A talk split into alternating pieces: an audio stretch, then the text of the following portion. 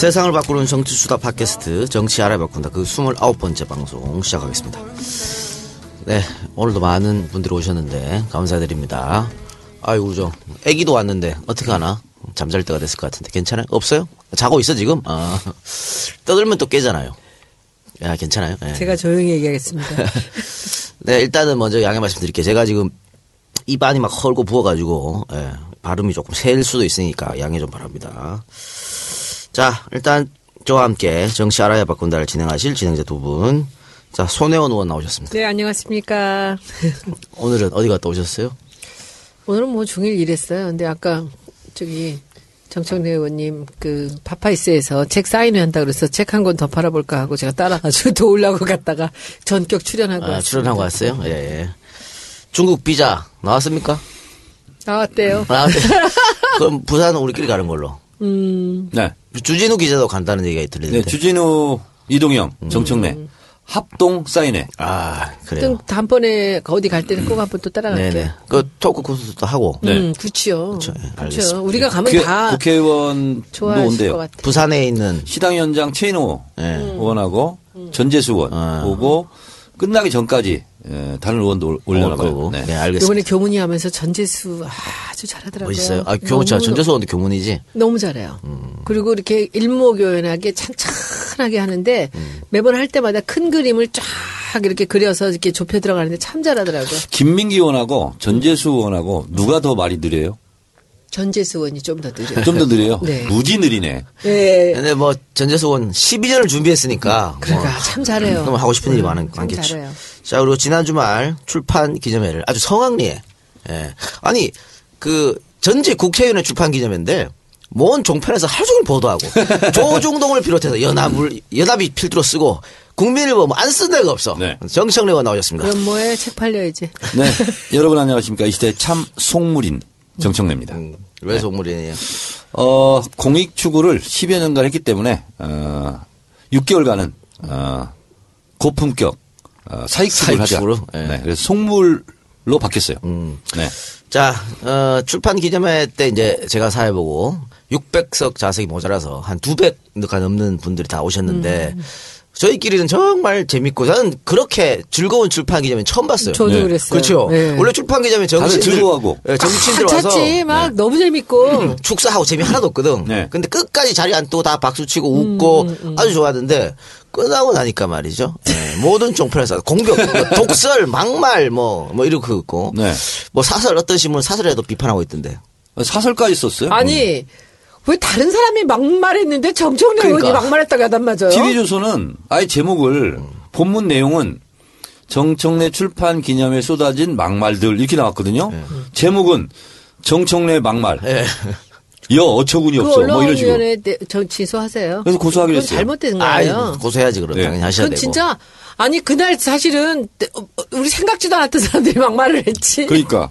정 의원님은 정말 근데 이제 점잖았는데 어, 이 자리를 빌어서 그때 와주신 분들께 진짜 어, 고맙다는 국회의원이 말씀. 몇분 오셨다고요?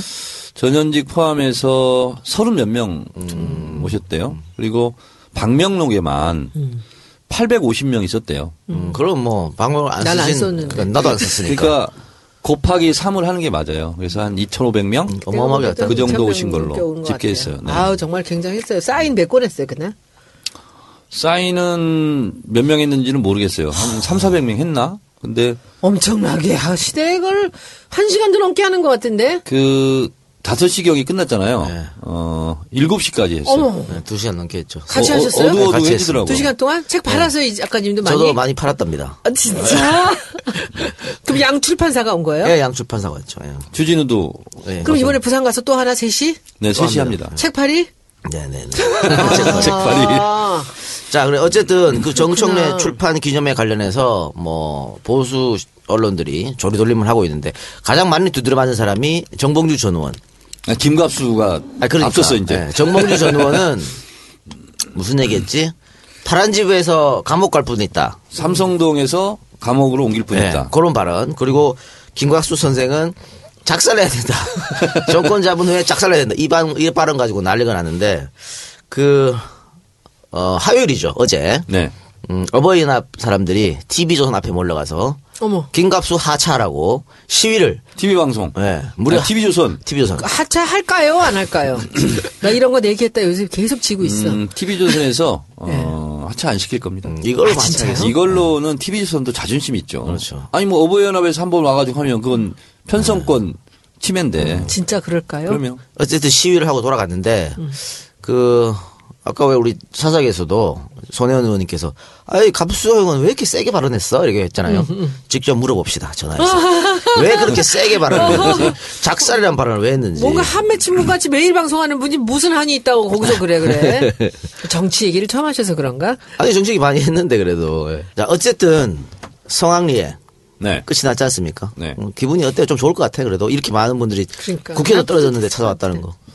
어, 어, 많은 언론들에서 어, 친노 친문이 총 결집했다. 네네네. 어, 당내에 에, 영향력이 여전히 있다는 것을 어, 보여줬다. 어, 그랬는데 어, 저희 집안에는 별로 영향력이 없더라고. 예 무슨 말이에요? 어? 우리 사람은 아 당신 원래 뭐 아, 출판기념 그래요? 많이 모이잖아. 뭐 그러면서 아무런 이건 저는 더 감동이 있어요. 네. 그 다음날 예.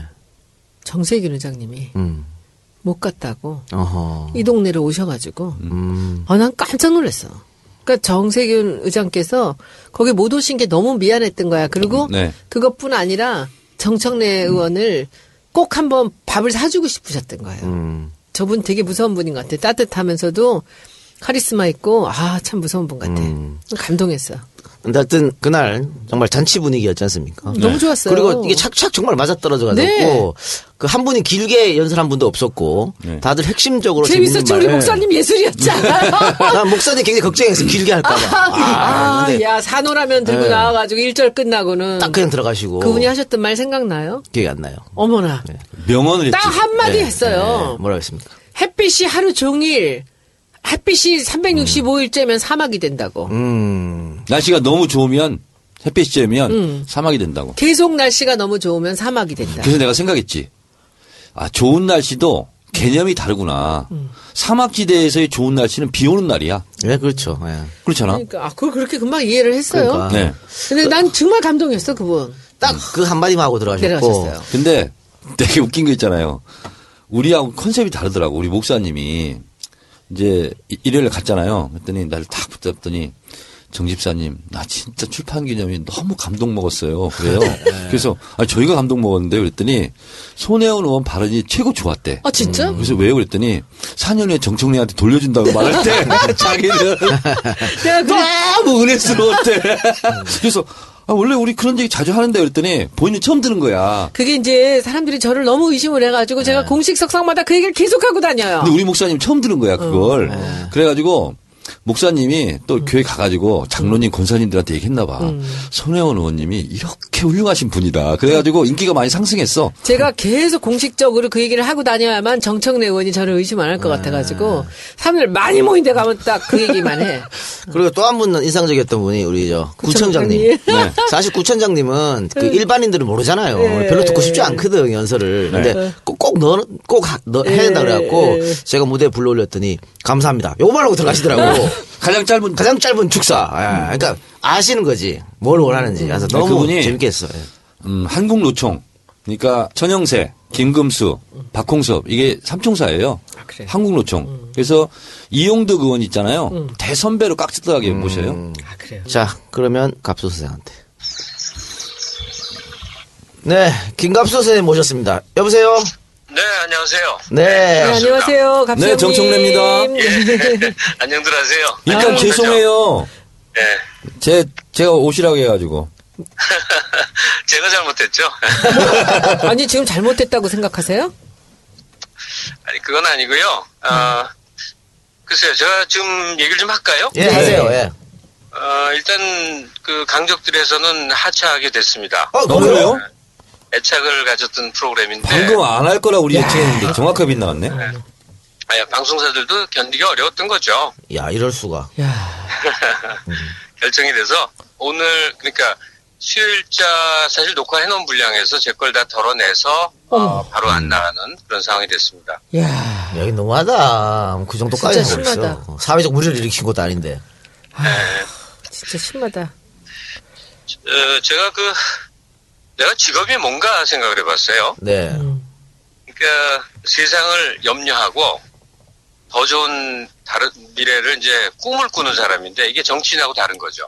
왜냐하면 정치는 염려 수준에 머물면 안 되고 해결해야 되고 미래에 대해서 꿈을 꾸는 게 아니라 구체적인 상황을 만들어야 되니까 그러니까 역할이 다른 거예요. 저 같은 사람은 정치는 조심해야 되고 어, 정확한 얘기를 해야 되는 건 반면에 소위 논객이라는 사람들은 음. 여러 가지를 관점을 다양하게 해서 짚어볼 수 있어야 된다고 믿어요. 음. 그날 막말이라고 뉴스에 난 걸 보고 굉장히 당혹을 했는데 네. 막말은 그런 거죠. 민중은 개돼지다 이런 게 막말이죠. 음. 그쵸. 예컨대 어뭐 최근에도 뭐 아 너 나 좋아해 뭐 이런 거 있잖아요. 네네. 국정감사장에서 음. 이제 이런 게 음.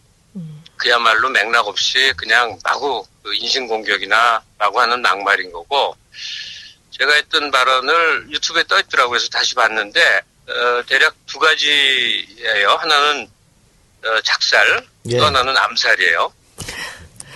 예. 그래서 이게 왜 비판받지 생각을 해봤는데 첫째 이제 작살 발언부터 좀 얘기를 하고 싶은데 이동영 씨도 그날 그 자리에서 이 말했죠. 나 진보의 차, 차, 차은택이. 뭐 차은택. 차태현이? 차은택이 차은택이 되고 되고 싶어 이런 소리 했잖아요. 네네. 그럼 사람들이 와 웃잖아요. 네. 그게 뭘까? 속 시원한 그런 일이 거지. 너무나 어처구니가 없어서 그렇죠. 그런 세상이 없기를 바래서 이렇게 노력하는 사람들이기 때문에 나 그럴 거야 그러면 차은택 같은 사람의 행태를 조롱하는 일이란 말이에요. 그렇죠. 있을 수 없는 일이기 때문에 그게 농담이 되는 거예요. 그 사람들은 와 웃었어요. 이게 마찬가지인데 이제 작살 발언은 또 뭐냐면 이재명 시장의 별명이에요. 네네. 그 파파이스에 가서 내가 나라에 중요한 일을 하게 되면 일단 작살 낼 놈부터 작살 내야죠. 이 말을 했어요. 예. 근데 너무 웃긴 게 제 발언도 누구를 작살 낼지를 얘기를 안 한 거야. 그렇지.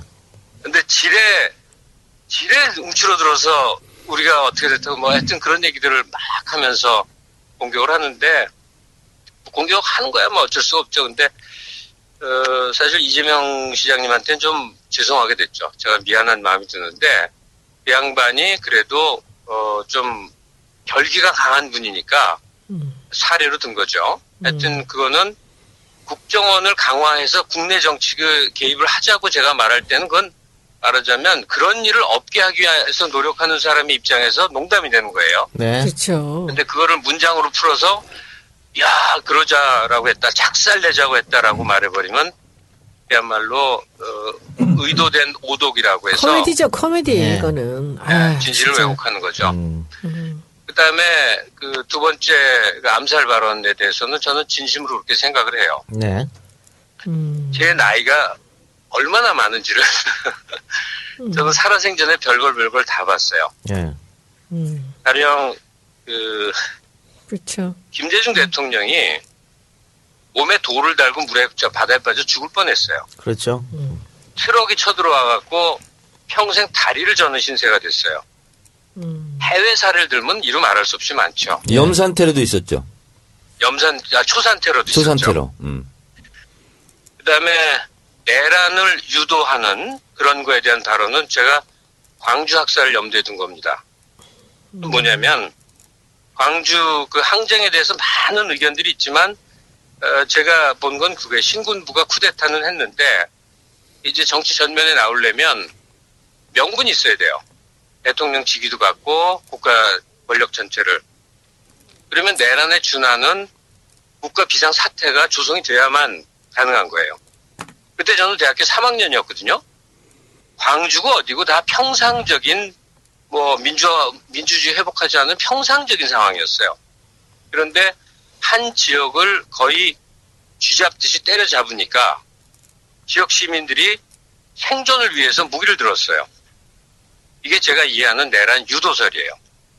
그렇게 하면 국가 비상사태에 준하는 상황이 조성되니까 그러니까 어, 계엄군이 그리고 신군부가 전면에 나설 수 있는 명분이 주어진단 말이죠. 뭐 사례는 더 많습니다.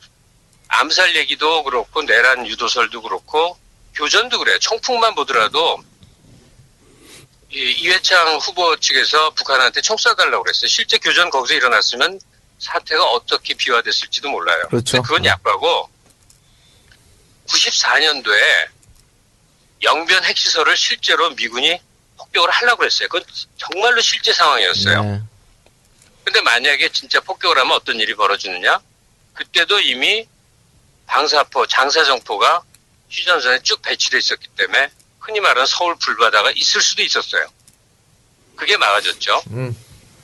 그러니까 정말로 저는 지금 상황이 염려가 돼요. 지금 이 과거의 경험을 사례를 들었을 때 전부 다 이게 군사정권 시절의 일들이거든요. 지금 직선제 대통령에서 어찌 그런 일이 있으랴 하는데 저는 겁이 납니다. 예. 왜냐하면 현 정권의 성격이 과거 군사 정권이 가졌던 것과 속성상 너무 많이 닮아 있어요. 모, 모험주의, 소위 맹동주의라는 건 너무나 두렵습니다. 하여간 그거에 대한 경계를 누군가는 해야 돼요. 음. 그리고 그런 경계를 사회적인 이 발언으로 자꾸 자꾸 하면 할수록 제어가 됩니다. 그렇죠. 예. 그럴 수 없는 분위기가 조성이 되는 거죠. 근데 너무들 태평세월 같아요. 음. 권력을 놓을지 놓여 예, 놓게 될지도 모르는 상황. 즉 한국 경제가 붕괴적 상황으로 치닫게 되면서 이게 도저히 어떻게 할 수가 없구나 할 때 무슨 일이 벌어질지 모른다는 염려는 나이 먹은 사람으로서 할 만한 얘기입니다. 예. 저는 그래서 지금도 떳떳해요. 네, 김갑수 선생은 우려와 염려 차원에서 먼저 얘기를 한 거고, 먼저 얘기했으니까 그런 일은 어- 없을 것 같기도 하지만, 또 하나는 뭐, 비유법, 반어법을 써서 그 정부의 지금 말도 안 되는 것들 비판했는데, 그, 제가 봤을 때는 어버이 연합이 시위했다고 그 이유 때문에 하차한 건 아닐 것 같고요. 어디 더 높은 곳에서 오다가 내려오지 아니, 않았을까요? 하차 시키려고 어버이 연합을 그렇죠. 내보낸 거죠. 네. 그거 뭐 어린애도 아니고 그런 얘기를 해. 본인한테 물어보는데. 그거는 지금은 뭐 정확한 얘기를 하는 수밖에 없으니까 예. 제 수준에서 이해할 수, 할 수- 알 수는 없고 음, 어, 다만 어, 저 같은 사람의 발언을 막는 효과가 굉장히 커요. 음, 그러니까 정치인만 사회적 발언하는 게 아니잖아요. 그쵸. 우리 사회는 교수도 모두 진보적 신념을 가진 사람들이 도처에서 글을 쓰고 발언을 하는데 이런 일들을 자꾸 만들면 누구나 자기 검열을 하고 조심을 하게 되고 음, 하나 더 말할 걸 줄여서 말하고 뭐 돌려 말하고 이런 상황이 만들어지죠. 참 안타깝죠. 하고 싶은 얘기가 좀 있어요. 음. 이 며칠 동안 소위 개인적으로 풍파라면 풍파라는 걸 겪으면서 어, 온갖 그이 타임라인 게시판 이런 데를 뒤져보게 됐어요. 음. 이전엔 잘 안 그랬었는데 그러면서 아, 소위 진보라고 하는 분들에 대해서 아, 참 안타깝다 하는 생각을 좀 했습니다. 음. 왜냐? 제가 구차하게 나를 도와주세요 이런 말은 하고 싶지 않아요. 음. 하지만 정말로 어, 김모라는 사람이 강경 발언을 했다에 대해서 99%의 의견 표명들이 전부 비판 일색이라고 하면 아 진짜 그랬어요? 예, 전 다 뒤져봤는데 지금도 뭐 검색어에서 제 이름 쳐갖고 트위터 어머나. 검색해 보면 당장 나오고 아, 그 프로그램 게시판을 보면 나오지만 우리 당에서도 옹호하거나 보호하거나 그거 하지 않았죠. 원래 이- 우리 당은 그런 거 안 하는 데잖아요. 아니 뭐 음. 정당에서까지 나서줄 필요는 없지만 그 개인들이 아 그러면 다 뭐나 심지어 일베까지 들어가 봤어요. 음, 음. 거기 사람들은 정말 열심히 두군요. 일베에서 제 이름을 한번 쳐보니까 정말로 폭발적으로 많은 그 다 그냥 극악한 예, 예. 얘기들이죠. 그냥 죽이겠다는 얘기죠. 그래서 보수인 쪽 사람들은 조그마하게 틈만 보이면 저렇게 열심히 하는데 음, 진보인 분들은 재밌어야만 몰려요. 재밌는 사, 사안에는 특히나 포털에 기사 실린 거 밑에 많이들 쓰죠. 그러나 개별 사안 사안별로 어, 의견이 필요한 상황들에 대해서는 참 무심하구나 예. 이런 걸 이번에 톡톡히 느꼈는데 그래서 제 얘기니까 우스꽝스럽고 좀 펼쳐서 이걸 얘기하고 싶어요. 제가 한겨레 신문 기사를 늘 숙독을 해요. 그러면 그 기사 하단에 언제나 악성 댓글이 쫙 깔립니다. 예, 근데 그걸 반박하는 글이거나 그런 게 정말 드물어요. 음, 이게 뭘 의미하는 걸까? 그렇다고 그러면 어, 진보인 사람들이 세상에 없어서 그런가? 그렇지는 않을 것 같거든요. 무심한 거예요. 음. 근데 이 여론의 지형이라는 거는 의외로 소소한 데서 많이 좌우가 됩니다. 게시판에 댓글 하나라도 그것이 영향을 받는 거예요. 근데 참 이 팟캐스트 듣는 분들, 세상을 염려한 분들이 참 많아 보이는데 이분들은 다 어디, 어디에 있는 걸까 이런 생각을 좀 해봤어요. 네. 그러니까 우리가 좀 더 나은 세상을 만들려고 한다면 개인 개인들이 적극적인 노력을 해야 되는데 그게 딴 게 아니라 하다못해 선풀이라도 달고 응원이라도 하고 문제 있는 거에 대해서 한 줄의 비판이라도 하는 행동을 해야 그게 큰 물살로 모일 텐데 이렇게 침묵할 수가 있나 이런 생각을 좀 하게 됐습니다. 네, 우리 정치 알바 지- 어, 청취자들은 김갑수 선생이 무슨 뜻으로 이야기하는지 다 알 것 같고요. 정 의원님 하실 말씀 없어요? 전 두 가지로 미안하고 죄송한데 네. 아, 제가 괜히 모셨나 이런 생각이 좀 하나 들고요. 또 하나는. 음, 생각해 보니까 네. 그 저라도 나서서 어, 김갑수 선생을 적극 음. 어모 사격을 했어야 되는데 안 했어요? 지금 문재인 그거 하느라고 아이고 양쪽으로 멀티로 그러니까 했어야지. 그걸 못했네 보니까 지- 진짜 좀 반성이 됩니다. 아니 그리고 TV조선 이렇게 나올 줄 정말 아무도 몰랐잖아. 전 설마 그렇죠. 했어. 저는 오히려 TV조선이 자존심이 있지 어버이연합에서 와서 뭐 하차시켜 봐. 우리 10분 전에 그 네, 얘기하고 10분 전에 있었잖아요. 예. 감히 상상도 못한 일이 또 벌어졌네. 음, 진짜 이 정권은 좀 이렇게 상상을 초월해.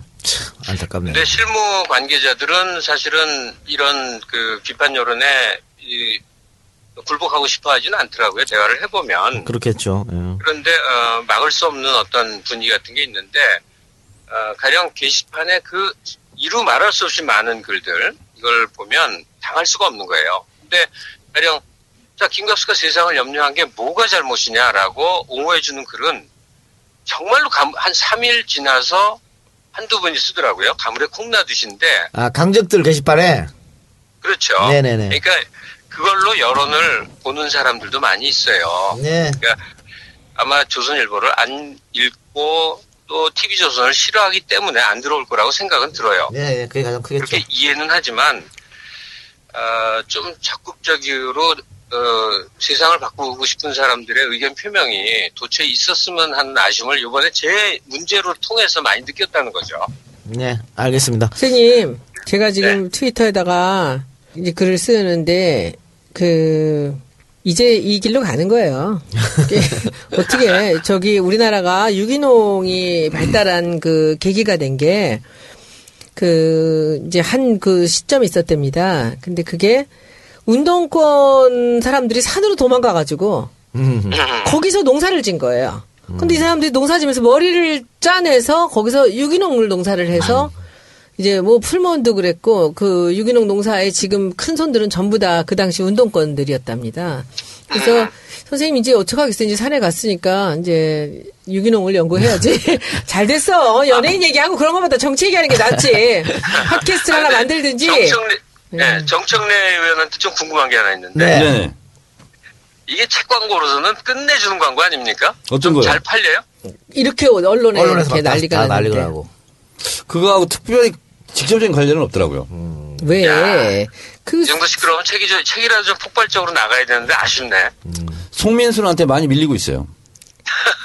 선생님, 나는 정청래 의원님 책은 안 팔려도 잘 팔린다고 해야지 잘 팔리는 거예요. 매달 안 팔린다고 잘 팔리는데 베스트 1위가 아니잖아. 베스트 1위 1등만 살았는 그지 같은 세- 세상이야, 진짜. 나는 책이 이렇게 잘 나가는데 왜 맨날 찡찡거리는지 모르겠어. 그리고 그 이게 지금 김광수님이 몸을 바쳐가지고 책 광고가 됐다고 말씀하시는데 덕분인지 몰라도 잘 팔린다고 얘기를 해야지. 팔려요. 모르지만 잘 팔립니다. 예, 사세에 들어갔어 벌써 5천 권씩 했는데. 아니, 근데 네. 책값이 하면 15,000원이죠? 네. 제가 카드로 사갖고 지금 기억이 안 나는데 하여간 그 15,000원이 적은 돈은 아닌데 정청래와 같은 그 생각과 활동에 동의하는 사람들이 그 책을 한 권 사주는 것도 활동이에요. 음, 저 옛날에 공부할 때 그 praxis라고 이제 배운 게 있는데 사회적. 실천. 나 praxis는 알아. 그냥 한마디 말을 하는 것도 praxis라는 거예요. 음. 김대중 대통령이 있잖아 벽에다 대고 욕이라도 해라. 음. 그러니까 어, 정청래 국회의원 사용법을 사서 읽으면서 어, 정치의식을 깨우치는 것 자체도 실천 행동이다 이거죠. 음. 네. 근데 좀 제가 유쾌하게 얘기하려고 그러는데 비장했나 봐요. 아니에요. 아니야, 말이- 지금 뭐, 선생님 이제- 생각지도 못하게 TV조에서 아웃되셨다니까 저기 좀 놀라서 그러면 그랬고요. 이제 네. 녹화가 TV조선 녹화가 무슨 요일이었어요? 아, 일요일 날 합니다. 일요일 날 일요일 날 만나서 밥이나 먹읍시다.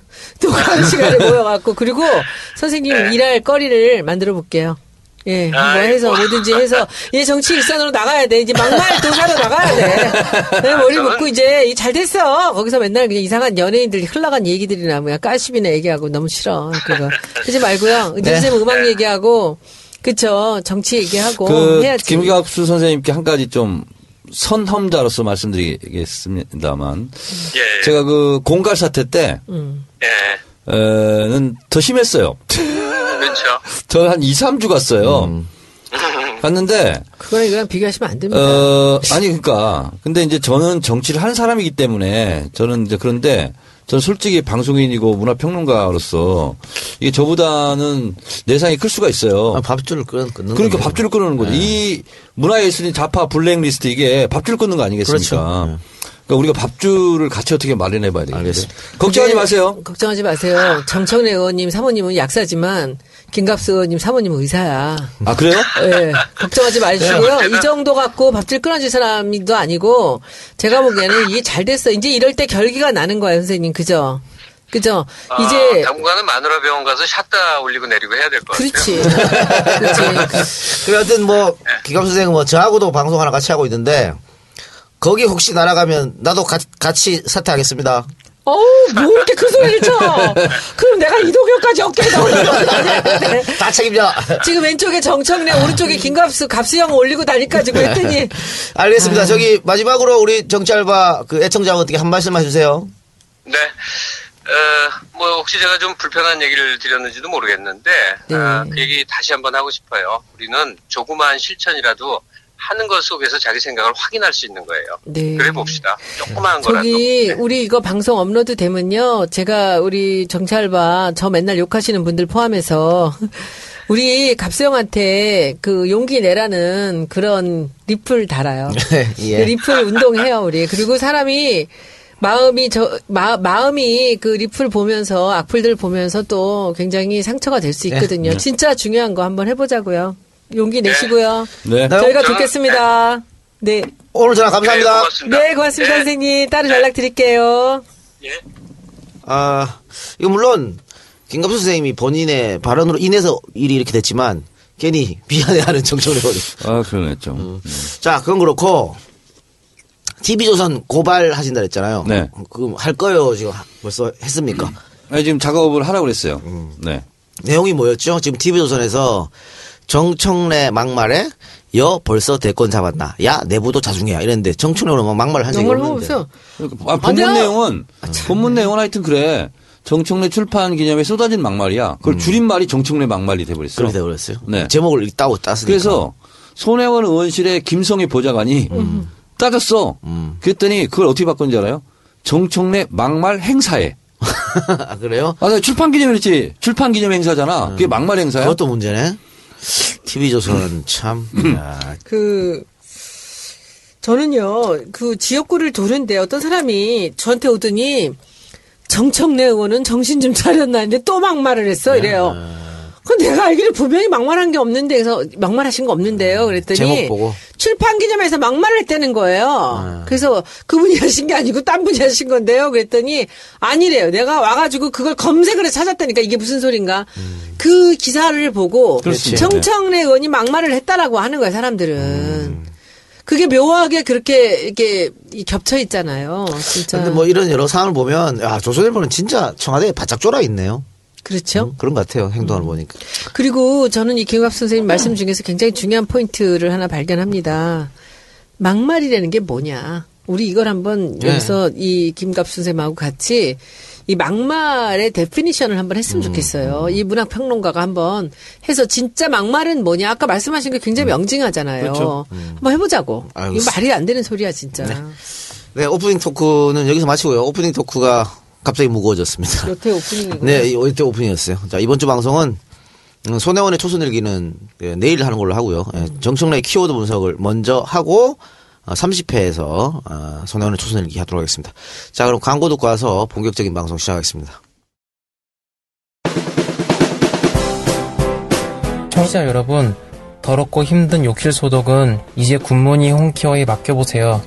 욕실은 습도 관리가 어려운 곳이라 세균과 곰팡이가 번식하기 쉽습니다. 뉴스에 각종 전염병 이야기가 나올 때마다 아이들이 걱정이 많이 되고 목욕시킬 때마다 세균과 바이러스가 신경 쓰입니다. 그래서 욕실을 병원 수술실처럼 청정한 상태를 만들 수 없을까 고민했습니다. 엄마가 청소용품으로 세균과 바이러스를 모두 잡을 순 없죠. 최근 옥시 사건을 보면 유해물질 때문에 욕실 청소용품도 믿기 어렵습니다. 더러운 세균과 바이러스에 노출된 욕실, 저희 굿모닝 홈케어가 깨끗이 소독해 드리겠습니다. 010-9985-5106 010-9985-5106 감사합니다. 네, 오늘 광고, 새로운 광고는 굿모닝 홈케어입니다. 이 욕실 청소하는 전문 회사인 것 같아요. 그래서 오염 물질 제거, 어, 바닥 같은데, 또 벽면 타일, 또 곰팡이 제거하고 환풍기 먼지 제거. 아, 이 화장실 환풍기 거의 청소를 잘 안 하기 때문에. 옛날에 에어컨 하시던데 아닌가? 거기와는 다른 것 같습니다. 달라요. 네. 하여튼 물때 청소까지 완벽하게 책임진다고 하니까 욕실에 곰팡이 많이 어, 끼, 껴 있고 이런 분들 전화 한번 해보시기 바랍니다. 굿모닝 홈케어 010 9985 5106 9985에 5106번입니다. 굿모닝 홈케어.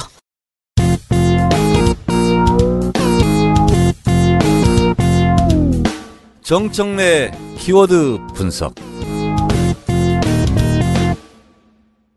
오늘 키워드는 어떤 겁니까? 오늘 키워드는 회고록. 아, 아, 요즘 며칠 동안 계속 시끄러웠던 네. 예.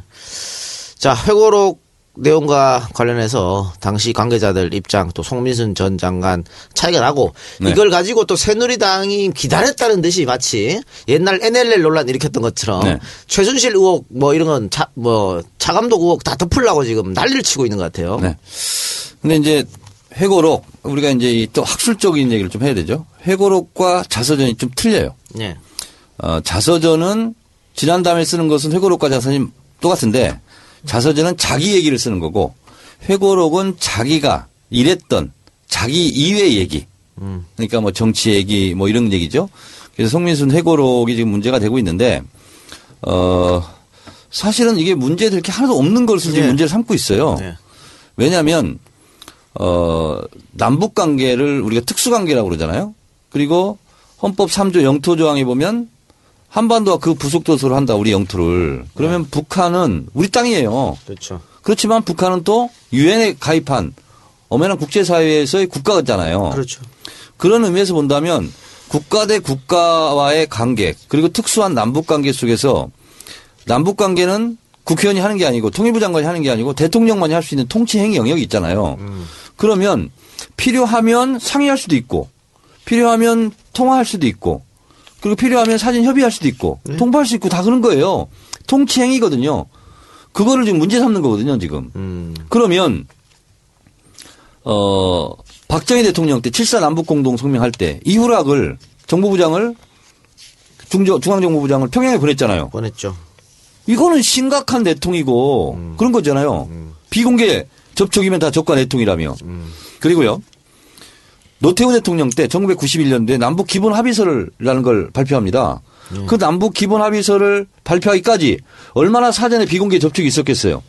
그렇잖아요. 그렇죠. 이게 그럼 다 내통이 되는 거예요. 이적행위가 되는 거고. 새누리 주장을 비유하면 그렇죠. 그렇습니다. 그리고 김영삼 대통령도 남북 정상회담 하려고 그랬어요. 그럼 사전 뭐 접촉이 있었을 거 아니에요. 이명박 대통령 때도 김태호 비서관인가요? 뭐 북한 사람들 중국에서 만나가지고 뭐 돈 봉투 주려고 그랬고 뭐 그런 거 있잖아요. 근데 그 사람 그렇게 한 것은 왜 문제가 안 되고 더군다나 2002년도에 박근혜 대통령이 한국 미래연합 뭐 대표 자격으로 김일 김정일이 내준 전세기를 타고 갔어요. 그리고 가서 4시간 동안 밀담을 했어요. 아무도 몰라요, 지금 무슨 얘기 했는지. 근데 우리는 저 대돈 내고 중국 갔는데 그 난리를 치면서 네. 그때는 왜 가만히 있었어요? 누가요? 야당에서 여당이었나 우리가 그때 2002년이면 그때 여당이었죠. 근데 왜2002 그런 걸 가만뒀어요? 야당의 의원이 그때는 말이 되는 소리야? 김대중 대통령 시절에 김대중 대통령이 좋았죠. 허락한 거거든. 그리고 혹시 남북 관계에 도움이 될까 하고 이제 가- 간 거니까. 근데 이런 모든 행위들이 남북 관계 모든 행위들이 다 그런 문제돼야 돼. 음. 왜 유독 노무현 대통령 때 문재인만 문제가 되냐고. 그거는 제가 계속 얘기하지만 지금 이 송민순이라는 사람이 지금 어떤 역할을 들고 나온 거예요. 그렇죠.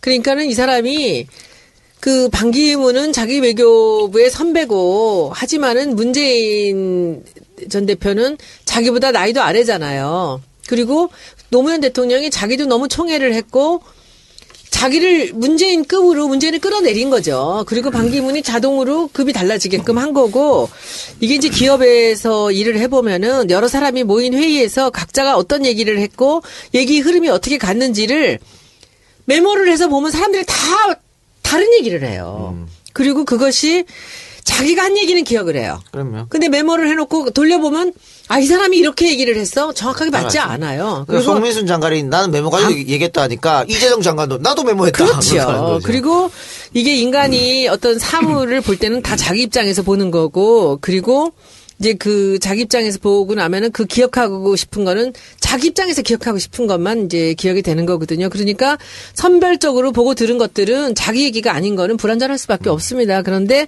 이런 사람이 지금 이걸 자기만 다 맞다, 내가 다 맞았고 딴 사람들은 다 틀렸다라고 하는 것은 외교관이라면 저는 잘못이라고 봐요. 그리고 외교관은 한 단어, 한 문장을 굉장히 중요하게 생각하지 않아요. 외교, 외교적인 수사라는 게 굉장히 그 예민하기 때문에. 근데 이 사람이 이런 얘기를 썼을 때는 이거는 의도적이라는 거죠. 의도적이죠. 저는. 그리고 이게 어떤 결정을 할 때 우리가 보통 무슨 합의서를 쓸 때도 합의서 쓰는 과정은 얘기하면 안 되는 거야. 그렇잖아요. 합의해서 발표한 내용 발표만 하는 거죠. 그리고 어쨌든 그때는 14 정상회담 한 이후 직후야. 한 달 뒤죠. 그러면 북한하고 우리가 좀 잘해보자는 상황이에요. 아, 그러면 북한이 저- 뭐 절대로 반대하고 하는 걸 안 할 수도 있는 거예요. 그렇잖아요. 우리 외교적으로. 짧게 보면은 그 기- 문재인 전 대표랑 김종인 대표랑 얘기를 하고 나와서 둘이 서로 딴 얘기를 하면서 화를 내고 난리가 났던 적 있잖아요. 네. 저는 그 상황을 이 두 분을 다 아는 사람들 입장에서 보면 자기가 한 얘기는 맞는데 서로 상대방의 얘기를 자기식으로 해석한 거죠. 그렇죠. 이런 일이 너무나 많아요. 그래서 저는 이 사람이 자기가 말한 거는 맞다고 주장할 수 있겠지만 다른 사람 얘기를 자기식으로 하는 것에 대해는 저는 이거는 이 사람이 이렇게 주, 저는 주장할 건 아니라고 생각합니다. 총장이 얼마나 이거 가지고 정치적 이익을 어, 취할지는 모르겠으나 어쨌든 반기문이나 송민수 다 외교관 아닙니까? 예. 더군다나 외교관 출신들은 외교적으로 문제가 될 수 있는 이런 것들은 얘기를 안 해요. 뭐 조심하죠. 그리고 원래 30년, 50년 이렇게 그동안 비공개하기로 돼 있잖아요. 이걸 공개를 왜 하냐고. 그러니까 쓸 때부터 어떤 그러면 의도, 의도가 있어서 당연하죠. 네, 그렇게 판단하시는데 아니 논의 과정을 까는 사람이 어디 있냐고 세상에 외교관이. 지금 사실 그 사실관계를 좀 파악해 보면 이재정 장관이나 뭐 김만복 원장이나 다들 16일 날 이미 결정이 됐고 근데 송 장관이 워낙 혼자서 저렇게 고집을 피우니까 대통령이 설득해보라 해서 18일 날 회의가 있었다는 거 아니겠습니까? 근데 지금 새누리당은 사실관계가 중요한 게 아닌 것 같아요. 그냥 이걸로 논란만 만들려고 그렇죠. 지금 하는 것 같았고 또 지금 여기서 통보냐 협의냐 뭐 이렇게 하는데 맨 처음에는 새누리당에서 협의했으니까는 뭐 사실상 내 통이냐 하고 나왔다가 이제 많은 사람들의 주장이 송종 장관의 주장이 잘못됐다는 증언이 막 쏟아지니까 이제는 통보해도 문제다라고 살짝 뭐 말을 네, 이 바꿨어요. 사람이 보세요. 자기는 김장수 당시 국방장관이 별 의견을 얘기하지 않았다고 그랬잖아. 근데 김장수 씨는 펄펄 뛰면서 나는 유엔 결의안에 찬성했다고 기억하면서 송민수 씨 기억을 반박했죠. 문재인 전 대표도 이번 상황이 발생하기 전까지는 자기가 회의에서, 회의 에서 어떤 얘기를 했는지 정확하게 기억하지 못하고 있었다고요. 그게 맞는 거예요. 그쵸? 그리고 이게 제가 보기에는 이 출판 프로세스 문제도 되게 심각하다고 보는 게 이런 논란이 될 수 있는 것은 보- 예- 회의에 참석한 사람만의 기억에 의존해서 서술하는 그 위험한 그 시스템에 있다는 거죠. 그리고 회의 참석자들은 모두 활발하게 활동하고 있는 사람들인데 이 출판하기 전에 회고록에서의 그 출판사는 중요 부분에 대한 사실 확인을 했어야 되는 거죠. 본인이 안 했다면 출판사에서라도 당연하죠. 그런 것들이 없었다는 것이고 그리고 창비란 말이에요 이게 당사자들 간의 기억이 서로 많이 상치되면은 그것을 추가 확인을 해서 책을 내야죠. 저도 이번에 음. 제가 알량한 책을 냈지만 혹시 사실관계가 틀린 것이나 fact check를 굉장히 오래 했어요. 기본이죠. 예. 그리고 이 숫자가 틀린 거 아닌가? 또 내가 잘못 기억하는 게 아닌가 그래서 cross check를 계속 했다고. 그리고요, 이게 이 사람이 외교관이라면 예의 바르고 상대방을 배려하는 외교관이라면 그리고 한, 저- 한 대통령 밑에서 같이 일을 했던 사람에 대한 기본적인 예우가 있었다면 다른 사람 얘기는 특정 인물을 지칭하지 않았어야 하는 게 맞는 거예요. 그리고 또 남의 발언을 자기가 불완전하게 기억하는 그 의- 기억에 의존할 게 아니라 그 도중에서라도 자기가 정확치 않을지도 모른다라는 얘기를 했어야 되는 게 맞는 거죠. 우리가 유명한 건브리치나 그 유명한 그 정말 이 철학자나 이런 사람들이 그 책을 낼 때요. 항상 그 서명, 서명에, 서문에다가 그런 얘기를 씁니다. 혹시 내 기억이 잘못되거나 내가 말하는 논제가 이, 이 지금 이 전체적인 맥락에서 벗어날지도 모른다. 그것을 양해해달라는 이런 얘기들이 나온다고요. 근데 이 사람이 뭘 믿고 자기가 이렇게 큰 소리를 치냔 말이지. 남의 얘기까지도 아니라고 자기만 맞다고 하는 게 이건 잘못이에요. 네. 나는 너무 싫어, 이분. 또 정청래 의원이 의도적으로 쓰기 전부터 뭔가 목적이 있었다 말씀하셨는데 사실 책 내용도 보면 저는 있다고 봅니다. 음. 문재인 대표가 총 네 번 나오는데 네 번다 부정적으로 썼어요. 그렇죠. 반기문 어 반기문 씨는 엄청 칭찬. 총 30번 나오는데 다 긍정적으로 썼습니다. 그러니까 이게, 이게 지금 시점도 그렇고요. 의도적으로 나온 거예요. 그렇게밖에 의심을 할 수. 그런데 우리. 당은 뭐냐 그 우상호 대표 뭐 책이 뭐 완벽하고 완벽한 거 좋아 오래 쓰고 열심히 썼으면 거기다가 뭐 그렇게 유보 상태로 주는 거 저는 진짜 맞지 않다고 근데 봐요. 어쨌든 아, 뭐 뭐야. 원했든 원하든 원하지 않든 간에 이 책 덕분에 야 역시 노무현 정부는 굉장히 민주적인 정부였구나. 그렇지. 박근혜 정부하고 비교해가지고 그런 건, 박근혜 그런 건 정부 지금 다 묻혔잖아. 근데 이게 되지 않고 근데 다 여기서 어, 우리가 알아봐야 될 거. 이, 양, 이 양반이 근데 네. 18대 때 우리 당 비례대표였어요. 그러니까 4번인가 받았, 네. 받았더만요. 예. 자, 그런데 여기서 주목해 볼 것이, 어, 새누리당이 이렇게 난리를 치고 있습니다만, 회고록 논란 이후에 여론조사를 해보니까, 오히려, 어, 박근혜 대통령하고 새누리당의 지지가 떨어집니다, 더. 그러니까. 그래 지금 역풍이 불었다, 이러고 있거든요. 그치. NLL 학습효과지. 그렇죠. 그러니까 사람들이 이제 안 통한다는 거야. 내가 늑대 소년이라고 얘기를 하잖아. 그러니까 이게 참 우- 웃기는 게 나는 이 사람 책 저는 안 사요. 그 사, 책을 사주고 싶지 않아 절대로. 그걸 왜 사 내가? 그책 그 책 사려면 정청래 책 두 권을 사겠다. 그런데 이 사람들이 그 송민순이라는 분이 자기 기억을 확신할 수 있어요. 그러나 그렇다면은 다른 사람들도 자기 기억에 대한 굳게 굳은 확신에 대한 존중을 해야 된다고 봅니다. 그리고 여러 사람이 관련된 회의에서 한 사람의 기억이 모두라고 하는 이런 것들 저는 너무 이해가 안 돼요. 계속 이게 부분 부분적으로 이렇게 보면은 그 외교관이면서 이런 논란을 일으켰다는 게 정말 너는 이해가 안 됩니다. 그리고 어쨌든 저는 너무 분해요. 이번. 사태를 겪으면서, 야, 역시, 이정현 의원이 새누리당 당대표 된 게 너무 잘 된 일이다. 왜? 뭐 이런 거 괜히 쓱 갖고 와갖고 더 오히려 역풍 불게 만들잖아요. 그 양반은 요즘에 제일 히트가 그거지 뭐야 그 내통 그러니까. 조건의 통. 어, 그런 말 지- 지금 RN서치 여론조사를 보면요. 박근혜 대통령의 부정평가가 지난주보다 3.8%가 늘어났습니다. 그리고 긍정평가는 어, 한 4% 빠졌네요. 빠졌고 정당 지지율도 새누리가 4.4% 빠졌고 더민주 지지율은 오히려 4.4% 상승해서 붙었습니다. 지금 28.6 대 28.5예요.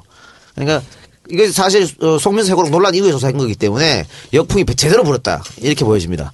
또 대권 후보도 반기문은 24.7에서 25.4로 조금 올랐고요. 문재인 후보도 21.3에서 22.6 살짝 올랐네요. 그리고 안철수 대표가 8.8에서 8.0으로 떨어졌고 이재명 시장은 5.5에서 6.1로 좀 올랐고 뭐 그런 순입니다. 이 여론조사에 대해서는 어떻게 생각하십니까? 여기 이렇게 역풍이 불 거라고 어. 예상했어요? 저는 크게 영향을 받지 않- 않을 것이다. 이런 생각을 좀 했고, 어, 그래서 저는, 어, 좀 이번 같은 경우는 좀 강력하게 좀 나갔어야 된다. 그래서 문제가 터지고 하루 있다가 제가 그렇게 트위터를 쓰고, 어, 우리 지지자들에게 쫄지 말라. 그런 얘기를 하고 싶었어요. 그러니까. 첫, 첫 번째 달린 게 뭐냐면, 아니, 그러면 문재인이 간첩이란 말이냐. 음. 이거 말이 되냐.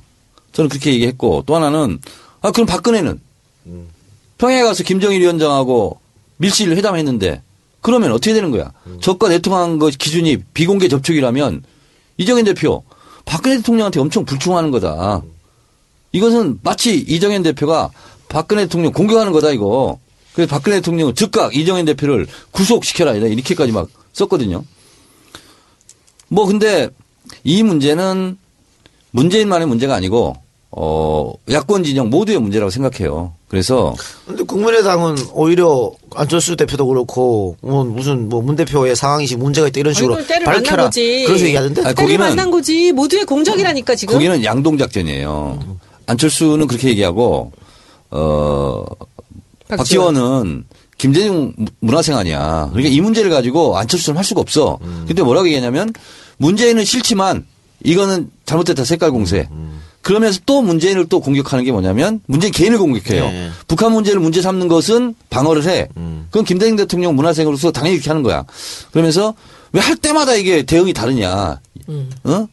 대응은 좀 잘못한 것 같아. 일구 사원이다. 이렇게 아니 얘기하는데 대응이 뭐 다른 건 아니지만 조금 더 명확하게 그 이게 이제 사- 저는 이제 문자도 많이 받고 사람들한테 반응을 보면 그 우리가 그 문재인 전 대표를 보면서 기억이 잘 나지 않는다라는 얘기를 들을 때 불안한 거예요. 그렇죠. 불안해. 그렇게 되죠. 근데 그럴 때 이 사람은 남의 기억까지도 지가 맞다고 우기잖아요. 그러면 본인이 그때 기억이 잘 나지 않더라도 저는 대통령 후보로서 그 기억이 잘 나지 않는다라는 그, 그 발언이 국민들한테, 지지자들한테 어떤, 어떤 불안감을 주는지를 저는 생각하셔야 된다고 생각하고요. 제가 이 사건에서 제일 분한 게 뭔지 알아? 얘기해 보세요. 정청래 책을 1등을 밀어냈다는 거. 야, 그 성문순 책이 어, 밀려서 1등에 밀린 거야. 그렇구나. 그러니까 그래갖고 바로 뒤를 밀려버렸어, 그냥. 김어준 총수가 어, 교통방송에서 나는 기억이 나지 않는다 부분에서 평가한 부분을 제가 얘기를 할게요. 저도 의견이 좀 같고 어, 기억이 안 날 수 있다. 실- 솔- 솔직히 시- 실제적으로 그렇게 안 날 수 있다. 그러나 말은 그렇게 하면 안 된다. 그리고 언론이 물어보면 그걸 넘기는 기술이 있다. 그럼요. 그 넘겨놓고 그렇지. 나서 그다음에 참모들끼리. 회의하고 그치. 해서 그 다음에 입장을 정리해야 되는데 착하다고 그냥 솔직하게 말한다고 이게 정답이 아니다. 대통령 감은 그렇게 하면 안 돼요. 그래서 음. 어 그거는 대응을 실패한 것 같다. 이게 이제 김호준 총수의 평가인데 실패가 아니고 잘못한 거죠. 네. 그냥 그게, 얘기하지 마시고. 어, 그렇게 나온 것도 이해는 좀 해요. 그 전에 NLN부터 뭐 사초 논란부터 해가지고 계속 적극적으로 대응하다가 저는 문재인 대표께 공개 두 개를 요구합니다. 내가 그러면 간첩이란 말이냐? 적과 내통은 간첩이 하는 짓이잖아. 이렇게 난 나왔으면 좋겠어요. 문재인 대표가. 알겠습니다. 그리고 판문점 총경 요청 누가 했냐? 이게 내통 아니냐? 저는 이렇게 하고 세 번째 그럼 박근혜는 저는 이 세 개 가지고 오히려 역공을 했으면 좋겠어요. 알겠습니다. 그러면 원론적인 거 하나만 여쭤보고 이 어, 키워드 분석 넘어- 두 번째로 넘어가겠습니다. 자, 그 문제는 뭐 유엔 결의안에 대한민국 정부가 기권했냐 찬성했냐 이거잖아요. 네. 이게 기권도 할 수 있고 찬성도 할 수 있다. 그렇습니다. 뭐 이런 주장이 있고 네. 또 노무현 정부에서 계속해서 기권한 것도 아니고 찬성한 적도 있더라고요. 네. 여기에 대해서만 원론적인 이야기 설명 좀 해주세요. 자, 처음에 기권했어요. 그러다가 이제 북한이 뭐핵막 터트리고 막 이러면 2006년 10월 9일 날. 그래서 이제 찬성했단 말이죠. 인권 결의안 입장에 대해서. 근데 노무현 대통령이 또 평양에 가서 김정일 국방위원장하고 악수하고 정상회담을 했단 말이에요. 그 직후 한 달 후의 문제야. 그러면 그 정상회담에 후속 작업이 있는 거잖아요. 후속 조치도 해야 되고 후속 협의도 해야 되고 협상 파트너 아니에요. 그러면 북한으로서는 이거 이걸 가지고 굉장히 강력하게 반대하고 있는 입장에서 대화를 지속하게 되는 입장에서는 마치 광해군의 중립 외교처럼 기권할 수 있는 거예요. 그럼 그가 정책이에요. 통치 행위고. 그게 뭐가 문제가 되냐고. 남북 관계에 따라 유연하게 결정할 수 있다. 그렇습니다. 아니 그렇다면 아니 박정희 대통령은 왜 그 적 초부셀 적이잖아. 무찌르자 공산당. 예. 왜 거기랑 손잡고 합의를 하냐고 뭐래도 유신할 때 두 번이나 미리 통보해줬죠. 그렇습니다. 우리 다음 달부터 유신합니다. 이렇게. 네. 예, 그래요. 알겠습니다. 자, 그럼 광고 듣고 와서 두 번째 키워드 들어가 보도록 하겠습니다.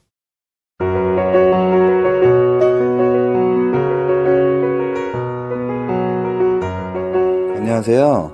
요즘 중고차 고르기 참 힘드시죠? 이 차가 얼마에 사야 맞는 금액인지, 장고장은 없는 건지, 또 차 사고는 어느 부위인지 꼼꼼히 따져보고 사야 하는데, 일반 소비자분들은 잘 모르시잖아요. 하루 이틀 타고 마는 게 아니니, 내 가족, 내 안전을 위해서 저 고현우한테 한번 믿고 맡겨주세요. 요목조목 다 따져보고 신경 쓰실 일 없도록 애프터 서비스도 끝까지 책임지겠습니다. 저 믿고 전화 한 통 해주세요. 010-3949-3336 010 3949-3336 내 차 팔 때도 24시간 전국 어디든 달려가겠습니다. 이상 고현우 중고차였습니다.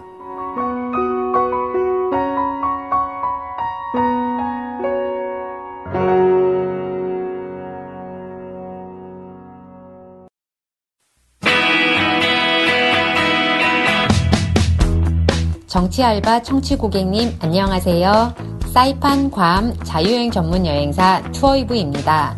크리스마스 이브와 같은 설레임, 여행의 시작도 작은 설레임으로부터 시작됩니다. 복잡한 마음, 피곤한 몸, 사이판 괌에서 휴식을 즐겨보세요. 부담 없는 비행거리, 맑은 공기, 반짝반짝 에메랄드빛 바다가 기다리는 사이판 괌. 항공, 호텔, 현지 투어, 렌터카까지 하나하나 맞춤 여행을 예약해 드립니다. 날씨가 추워지면 따뜻한 곳이 그리워집니다. 겨울방학 최적의 여행지 사이판 괌. 예약 고객님께는 소정의 감사 선물을 드립니다. 전화는 02-777-7233 포털에서 투어 이브 검색해 주세요. 들어주셔서 감사합니다.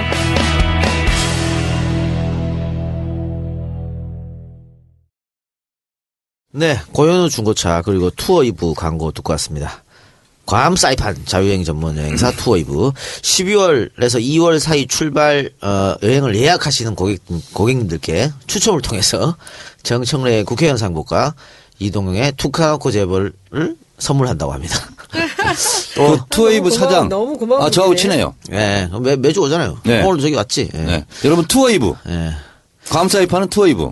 투어이브가 하나 투어 전문 판매 대리점도 함께 운영한다고 하니까 겨울방학 동안 다른 여행지, 괌, 사이판 말고 다른 여행지를 계획 중이신 분들도 연락 한번 하시기 바랍니다. 그리고 고현우 중고차도 사랑해 주시고. 자, 두 번째 키워드는 뭡니까? 두 번째 키워드 하기 전에요. 네. 어, 이런 거 하면 저이 이 작가가 좋아할지 모르겠는데 예. 어떤 고3이 예. 저한테 트위터 쪽지로 이런 걸 보내왔어요. 예. 안녕하십니까. 저는 고등학교에 재학 중인 한 학생입니다. 다름이 아니라 현재 우리나라에서 벌어지고 있는 일명 금수저, 흑수저라는 경제적 신분에 대해서 글을 쓰는 과정 중에 있습니다. 그러나 제가 아직 부족하여 글을 쓰는데 어려움이 있는데 간단하게라도 도움을 주셨으면 합니다. 이런 내용이 들어갔으면 좋겠다. 무슨 책을 읽어봐라. 처럼 도움을 주셨으면 합니다. 좋은 말씀을 부탁드리겠습니다. 이렇게 해서 제가 이렇게 답장을 했어요. 이동형 작가의 툭 까놓고 재벌을 사서 읽으세요. 음, 잘해주셨습니다. 잘했죠? 거기 보면 다 나옵니다. 그렇습니다. 그렇습니다. 그래서 한국 재벌의 재벌들의 초기 형성 과정을 적나라하게 볼 수 있어요. 재벌들이 재벌들이 금수저라면 부당한 이익을 취해서 얻은 결과입니다. 그랬더니 답장이 왔어. 감사합니다. 책 읽고 부족하지만 글 열심히 써서 완성되면 보내드리겠습니다. 음. 근데 그 친구 왜 쓰려고 그러는 거예요? 이게 숙제인가 봐요. 고등학생. 아, 숙제. 네. 근데 요즘 이런 훌륭한 숙제도 있네. 그렇네요. 네. 이거 그렇게 쓰라고 그러고 보- 학생이 스스로 생각하게 만드는 것은 네. 대단한 일이죠. 그래서 내가 판매량 한 권 올렸어. 툭까놓고 재벌. 아유, 고맙습니다. 자, 두 번째 키워드는 세금. 세금. 네, 세금인데. 네. 뜬금없는 것 같아? 왜 세금이죠? 지금 법인세 인상을 예. 한거 가지고 어, 어, 그 일한 거 가지고 인상해라. 지금 그래서 여야가 또 붙고 있어요. 네, 논란이. 있죠. 네, 네. 논란이 있고 어 그래서 어 이게 이제 또 예산 전국도 앞으로 이제 있을 수 있고 아, 얼마 안 남았네요. 네, 얼마 안 네. 남았어요. 그래서 어, 세금으로 붙여봤는데 어제 책에도 썼지만 좋은 정부의 균형을 균형 규정을 세금으로 했어요. 음. 파, 하나 파트는 좋은 정부는 돈을 많이 버는 사람들한테는 세금을 많이 걷고 돈을 적게 버는 사람한테는 세금을 덜 걷고 음. 예산을 쓸 때는 돈 있는 사람들은 복지 예산 이런 거 필요 없잖아요. 예. 그래서 거기는 덜 쓰고 가난한 사람들에게 세금 적게 내는 사람들에게 오히려 복지 예산을 더 많이 쓰는 정부가 좋은 정부다. 그게 뭐 세금의 명제죠. 그렇습니다. 근데 이명박 박근혜는 거꾸로 하고 있다. 네. 음. 그래서 우리 우리의 세금 조생평을 위해서라도 정권 교체하자 이렇게 얘기를 했죠. 근데 지금 우리 당에서 법인세 인하 부분에 대해서 더 올리지는 못하더라도 정상화하자. 왜냐하면 어 법, 재벌들에게 깎아준 세금 때문에 법인세 인하 때문에 종합소득세에서 더 세금을 뜯어가는 게 11조 원 정도 되거든요. 그래서 그걸 정상화하자. 그러니까 이게 자꾸 재벌들에게 이게 뭉탱이가 크잖아요. 한번 깎아주면 퍼센트지가 적더라도. 그러니까 이걸 다 어디서 메꿔야 되잖아. 그래서 담배세 인상도 한 거고. 한 거죠. 예. 어, 그 다음에 종합소득세도 더 올라간 거고 지금 더 뜯어내는 거고 뭐 이런 거 아니겠어요? 그리고, 어, 지금 뭐 국민들은 지금 죽겠다고 그러는데 세금을 더 올리고 막 할 수 없잖아요. 그래서, 어, 우리 세금을 제대로, 어, 납부하고 또 그 예산을 돌려받기 위해서 우리가 정권 교체를 하자 하는 차원에서 세금이라는 것을 키워드로 뽑았는데 좀 있으면 또 한 400조 가까운 국가 예산을 국회에서 심의하거든요. 그래서 이런 관점에서 어 조세 형평에 맞게 예산 편성도 하고 세금 이 세금이라는 게 다 국가 예산 아니겠어요? 근데 네. 그 방금 이제 뭐 법인세 인상 말씀하셨는데 네. 새누리당에서 절대 반대할 거 아닙니까? 그러니까 이것도 네. 정세균 의장이 직권 상정하면 돼요. 음, 네. 합의가 제일 중요하지만 그 며칠 전에 정세균 의장 만났다고 그랬잖아. 그래서 제가 그랬어요. 세월호 네. 특별법도 직권 상정해서 처리해라. 그리고 어 이거 있잖아. 돼. 법인세 인상 이것도 네. 어 직권 상정해서 처리해라. 자꾸 해야 돼 이거. 그러면서 제가 뭐라고 말씀드렸냐면 아, 요즘 그 히트를 치니까 인기가 많이 올라가요. 네. 그랬더니 어, 정의용 그런 것 같아. 페이스북, 트위터도 계속 이렇게 리트윗도 많아지고 그래서 굉장히 이렇게 뿌듯해 하시더라고요. 그래서 어, 정세균 의장을 자꾸 응원해 줘야 돼요. 네, 그럼요. 이제 응원 필요하죠. 자 그리고 지금 내- 예산 또 아마 여야가 부딪히는 게 법인세하고 누리과정 예산 같아요. 네. 누리과정에서 어떻게 어떻게 되는 거죠? 아, 지금 우리는 그 정도가 아니고, 음, 우리 가정은 뭐 오래된 싸움이고요. 이제 예결 소위가 다음 주 들어가요. 교문위에서 또 붙어야 되겠네. 우리 붙어야지. 네. 나는 차은택 관련된 K 스포츠 관련된 모두 문체부잖아. 네. 싸그리 다 삭감할 거야. 음. 그리고 그 서울대병원 이번에 딱 올라온 거 보니까 돈이 한 300억 정도 증액이 됐어요. 증액이 됐어요. 싹 깎아버려요. 싹 깎아버릴 거예요. 제가 이번에 제가 이은재 의원 바로 앞이거든요. 제가 한번 해볼게요. 내가 앞에서 어떻게 되든지 간에 뭐 나중에 가서 뭐 전체가 어떻게 되든지 우리 예결 소위에서는 끝까지 부딪혀갖고 제가 국민의당하고 해서 그냥 그 뭐라 그러지 무슨 삭감이라 그러지 작정하고서는 몰라 그냥 전액 삭감해. 무슨 삭감이라 아유 나는 국, 국회 그 용어들이 너무 그 외우는 게 너무 오래 용어를 다 알 때쯤 되면 임기가 끝나요. 그래요. 네. 용어에 집착하지 마세요. 네. 집착하지 마세요. 그- 그러면 하나만 더 여쭤볼게요. 원래 그 법정 시한이라는 거 있지 않습니까? 네. 그런데 지금까지 한 번도 법정 시한에 통과된 적이 없잖아요. 근데 지금 법으로 선진화법 때문에 12월 2일 날 무조건 통과시켜야 되고요. 예. 어, 그래서 야당이 불리하게 됐어요. 만약에 야당이 막 깎아 놓은 거 있잖아. 합의가 안 돼. 음. 그럼 정부에서는 원안대로 그냥 통과되게 돼 아, 있어요. 그래요? 그래서 어, 고리가 하나 없어졌어요 지금. 음. 네, 고리를 걸어야 되는데 그럼 그게 올해 작년 작년까지 그런 게 없었는데 올해부터 그런 거예요? 아니 작년도 그랬어요. 12월 2일 시한을 맞추지 않으면 야당이 애써 깎아놓은 것이 그냥 물거품이 되는 거야. 그래서 좀 지혜롭게 싸워야 돼요.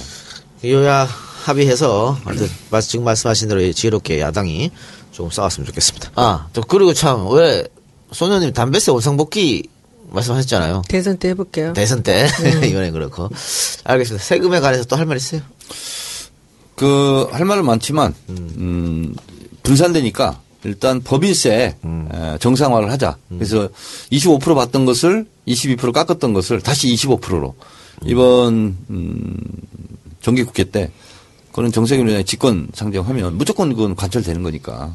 지금 이 속보가 떴는데 우리 이제 국회의원 방에서 그 이병호 국회의장이 저기 이병호 국정원장이 문재인 전 대표가 2007년 당시 북에 확인해보자 말한 것이 맞다라고 이렇게 얘기를 했다고 기사가 떴는데 이병호 원장이 그 말을 한 적이 없다는 거예요. 근데 그것을 그 이완영 간사가 마치 2007년에 회의에서 그렇게 이병호 원장이 같이 한 것처럼 그렇게 얘기를 한 거예요. 흘린 거야. 아, 새누리당 의원이 예. 음, 이완영이 누구예요? 저기 칠곡 그거 성주. 칠곡. 성주. 그러니까 요거는 어, 오늘이 그 국정원 국정감사거든요. 그다 네. 비공개입니다. 그리고 기자들은 국정원 음, 정문까지는 들어가는데 기자방이 따로 있어요. 국정감사장하고 많이 떨어져 있고요.